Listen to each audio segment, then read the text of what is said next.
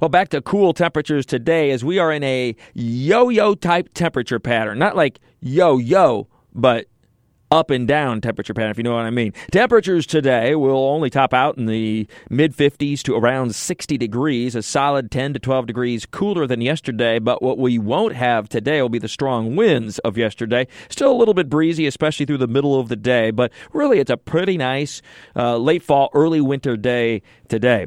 Uh, then tonight, temperatures will fall into the mid to upper 30s, inland low to mid 40s at the beaches. So a chilly night, but it looks like we stay above freezing area wide. And then yet another warming trend for tomorrow tomorrow. We'll send temperatures into the upper 60s to near 70 degrees. We ought to be in the mid to upper 60s this time of year, by the way. So several degrees below average today, several degrees above average tomorrow. And then on Friday, a cold front will be moving through the area. We'll have a band of clouds with it, so an increase in cloud cover. There may be a brief sprinkle or shower, but I see no significant rainfall with this particular front, and temperatures will still be no worse than average, mid to upper 60s for Friday. But once that front moves through, skies will clear Friday night and It'll be a chilly start on your weekend for Saturday morning. It'll be in the 30s early on. A nice day, though, with plenty of sun, not much wind. And while temperatures will only top out between 60 and 65, with all the sun and, and light winds, it really will feel quite nice. And then um, we really warm up for the end of the weekend on Sunday as temperatures reach the 70s for Sunday. Clouds will be increasing,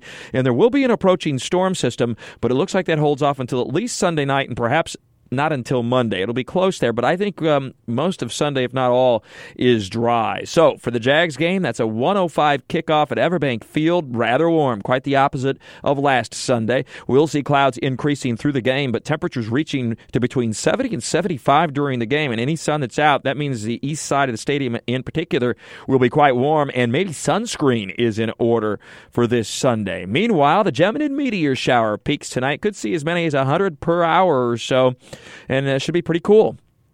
Check it out. Look overhead into the eastern part of the sky. Now, we will have some high and mid level clouds starting to move in after midnight, uh, so maybe earlier viewing rather than later. And we also will have no worse than a crescent moon that doesn't come up till late at night. So, should be pretty good viewing for the Geminid meteor shower tonight. And if you missed it or miss it tonight because there's too much cloud cover, there'll be another opportunity tomorrow night because there's the peak tonight, but you'll see them leading up to the peak and then afterwards as well for several nights.